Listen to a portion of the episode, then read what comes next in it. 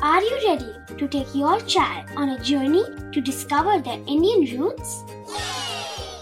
Introducing Chimes, the ultimate audio platform for young minds aged 3 to 15. At Chimes, we believe in the power of storytelling to connect children to their cultural heritage. From captivating folk tales to colorful festivals to mesmerizing history, Chimes brings the rich stories of Indian traditions to life. So connect your child to their Indian roots with us. Download the app today and start the journey. Search Chimes Kids Audio Stories and Podcasts app on Apple or Google Play Store. Chimes, audio that inspires.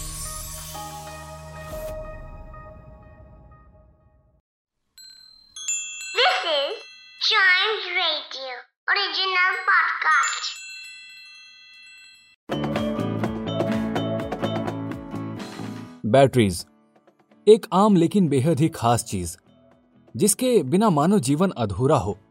जो काम बैठे बैठे हो जाते हैं batteries ना हो तो जस्ट इमेजिन टीवी के चैनल चेंज करने के लिए भी उठना पड़ेगा।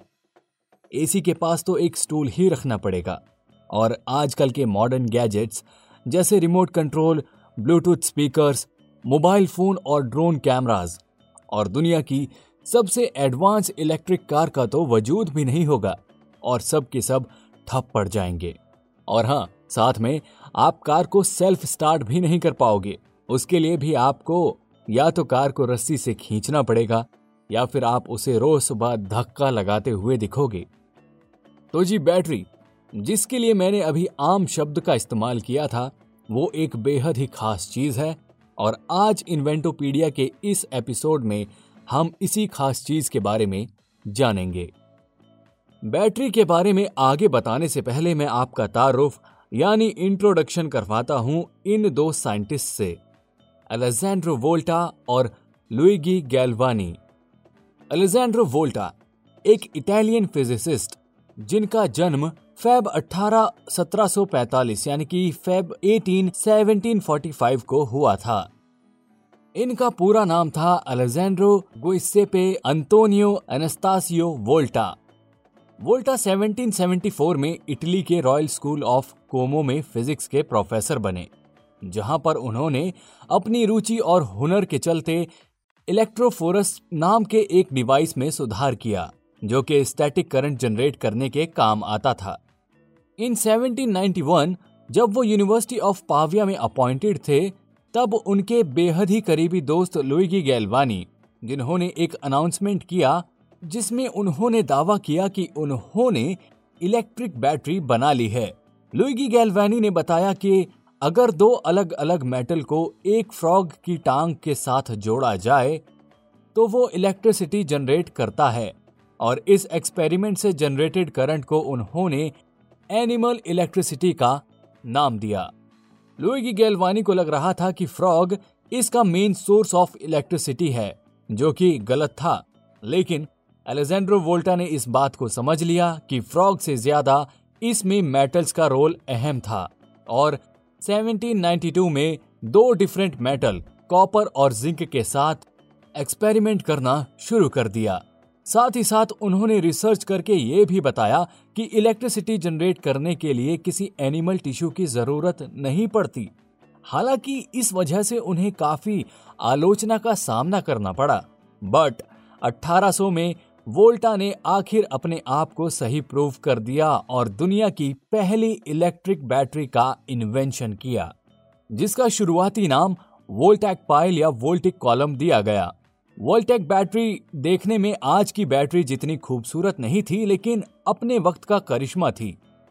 ये बैटरी इलेक्ट्रिसिटी का एक ऐसा सोर्स बनकर तैयार हुई, जो कंटिन्यूस करंट प्रोवाइड कर पाती, लेकिन अभी भी उसमें कुछ कमी थी। एक तो वो, ज़्यादा देर तक करंट नहीं पैदा कर पाती थी, और दूसरा, प्लेट्स पोलराइजेशन, जो एनर्जी रिड्यूस कर देता था।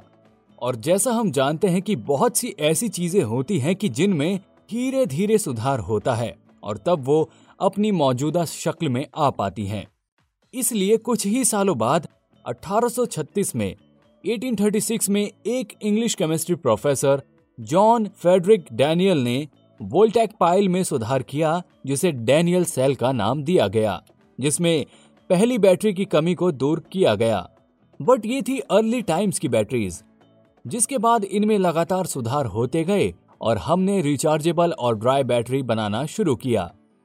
बैटरी के एवोल्यूशन के कुछ मेन माइलस्टोन थे। जैसे 1859 में गैस्टन प्लांटे ने दुनिया में रेवोल्यूशन ला दिया, जिसमें उन्होंने पहली दुनिया की लेड एसिड बैटरी का इन्वेंशन किया, जिसे करंट या चार्ज खत्म होने पर दोबारा रिचार्ज किया जा सकता था। 1886 कार्ल गैजनर जर्मन फिजिशियन थे। जिन्होंने पहली ड्राई बैटरी का पेटेंट कराया, जिसे ड्राई सेल के नाम से जाना गया, जो कि एक जिंक कार्बन बेस्ड बैटरी थी और इसमें किसी भी तरह के लिक्विड की ज़रूरत नहीं पड़ती थी। और ऐसे ही वक्त बदलने के साथ और लगातार एक्सपेरिमेंट से 1989 में हमें मिली निकल हाइड्रोजन बैटरी, जो हम रेगुलरली रिमोट और टॉयज में यूज़ करते हैं। निकल हाइड्रोजन बैटरी को कमर्शियल यूज़ में भी लाया गया, क्योंकि ये कैडमियम के मुकाबले लेस डेंजरस थी और इनके इस्तेमाल से इन्वायरमेंट को भी बहुत कम नुकसान होता था। इन बैटरीज को यूज़ करना और डिस्पोज करना भी आसान था। And latest very effective and revolutionary lithium ion battery बनाई गई, जिसे 1997 में सोनी और अकाशी ने दुनिया भर से इंट्रोड्यूस कराया। इस बैटरी में लिथियम नाम के मेटल का इस्तेमाल किया जाता है, जो बेहद ही हल्का पर हाई इलेक्ट्रोकेमिकल पोटेंशियल के साथ पाया जाता है, और आज ये बैटरी हर जगह यूज़ हो रही है आपके मोबाइल फ़ोन, टॉयज, ड्रोन्स, यहाँ तक के इलेक्ट्रिक व्हीकल में भी लिथियम आयन बैटरीज का इस्तेमाल किया जा रहा है, क्योंकि इनकी लाइफ लंबी होती है और ये रिचार्जेबल भी होती हैं। तो दोस्तों, ये थी बैटरी की बात उम्मीद है आपको ये सारी इंफॉर्मेशन पसंद आई हैं। ऐसे ही ग्रेट इन्वेंशन के बारे में जानने के लिए सुनिए इन्वेंटोपीडिया के और भी episodes and yes like share subscribe to Inventopedia